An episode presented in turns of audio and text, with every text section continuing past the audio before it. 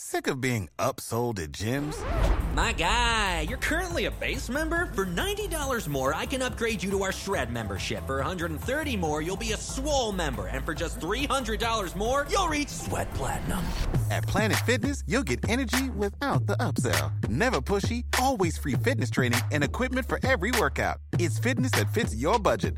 Join Planet Fitness for just $1 down and $10 a month. Cancel anytime. Deal ends Friday, May 10th. See Home Club for details. What up, guys? Lisa here.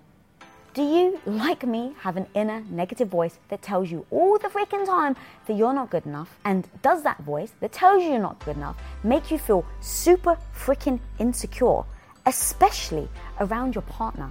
Guys, I'm here to tell you, you are not alone. Me and hubby talk very openly about how our growth mindset allowed us to actually navigate this on how I was able to navigate my own insecurities within the relationship, how I did the internal work, and how it allowed us to have a freaking thriving, long term, loving relationship. If this episode really did bring you value, guys, subscribe, like, and please leave a review to let me know that it's really impacted your life. And so, without further ado, let's get into it with relationship theory on Women of Impact.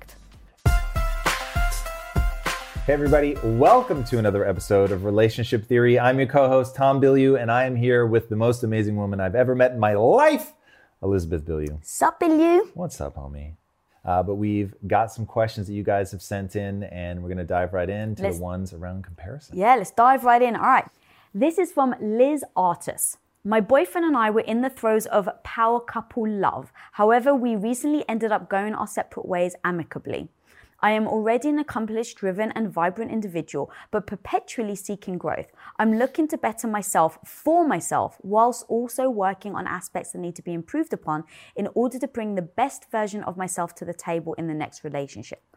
Looking back, I believe the feeling of inferiority in intelligence, being interesting, and speaking well really gets in the way of me enjoying any relationship to the fullest.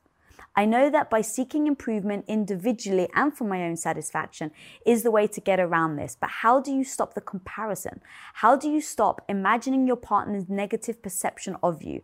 It's so easy to project, fabricate judgmental thoughts that your significant other has about you, which in reality they probably aren't even remotely thinking about.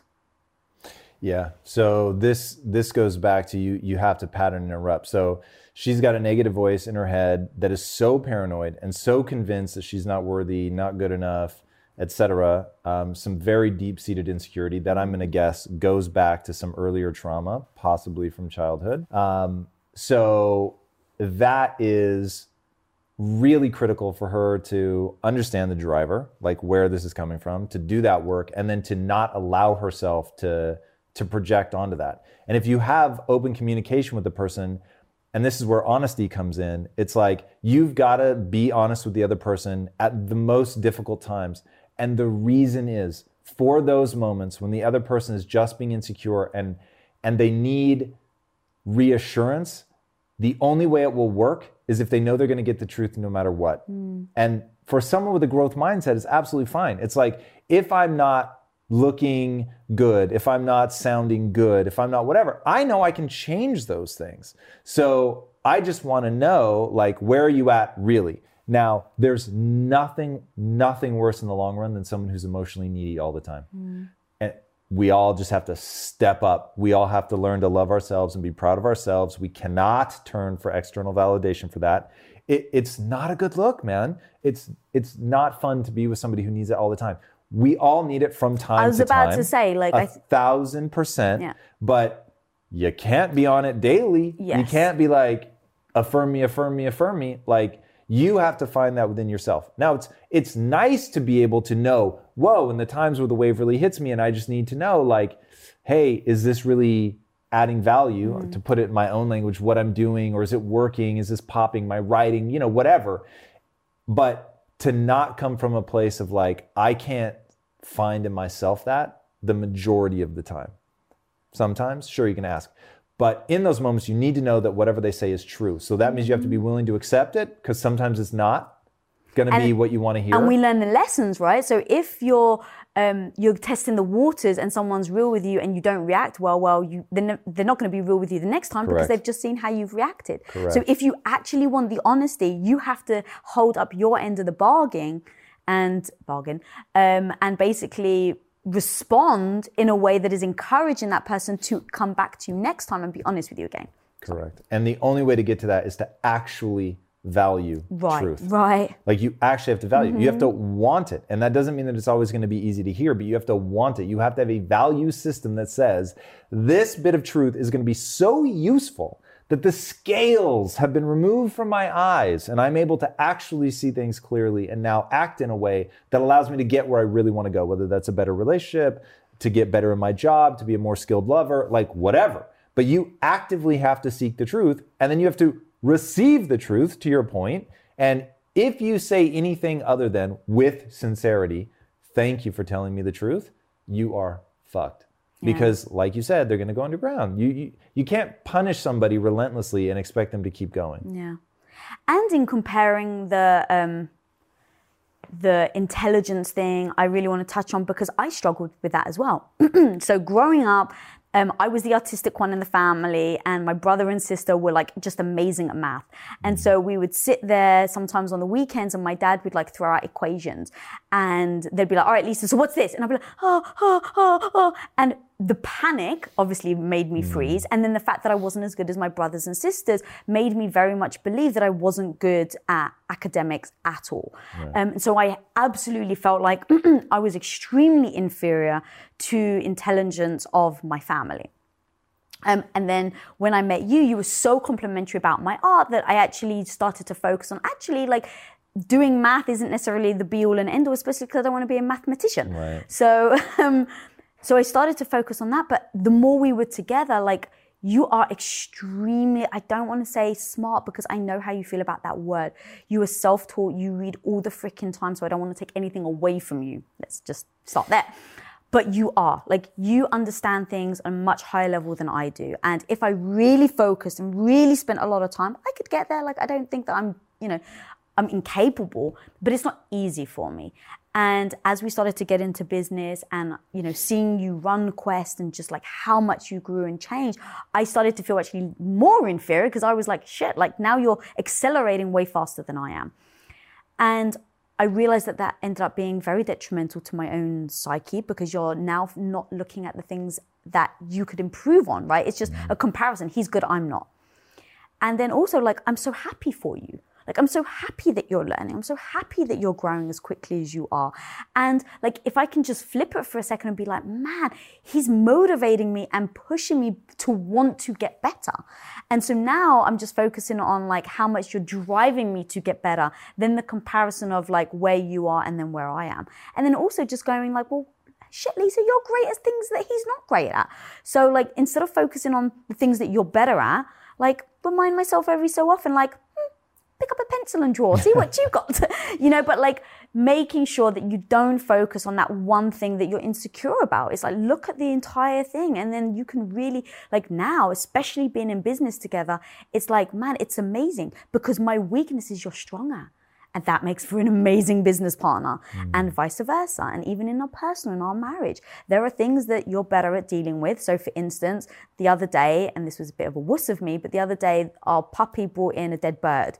And and I'm drawing and I'm oblivious to it and it's freaking gnawing on this dead bird on our rug. And you come in and you come in and you're just like, what's happening? And I'm like, I don't know. And I stood up and I was such a woman. I w- not, I mean, you know what I mean by that. I was like, I can't look. Oh my God, I feel nauseous. I can't, I can't, I can't. And it's like, I want you to be brave in those moments that I'm not. And I was very happy with you being way more brave than I was so that you could clear up that dead bird.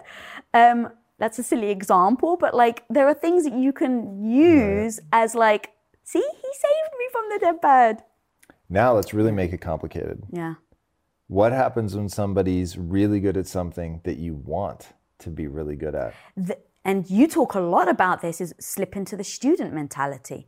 They're about to teach me something. I'm about to get so freaking good that no one can take it away from me. And here's the key. And I did that with you with the speaking. So people may know that I've been asked to do a, uh, TEDx and I'm petrified. And I was just like, oh, shit, my husband is like the, in my opinion, the best in the world at it. So like, instead of being like, I got this, like, you know, I can handle it, I'm just like, I need you. And I was like, I send you, you texts like, I need to book time with you. I want to be the student. I'm going to sit there with a recording device. And it was just like, I can look at your speaking and make myself feel badly that I'm so not even close to being as good as you are. Or I can say, this is the best fucking thing because I have access and I can learn and I can become the best by being next to the best and being taught by the best. Mm. And it just switches your mind. There's no ego now involved at all. I'm gonna drag us into a hole. Okay. And then I'm gonna see if I can get us back out. I'm not sure I can actually.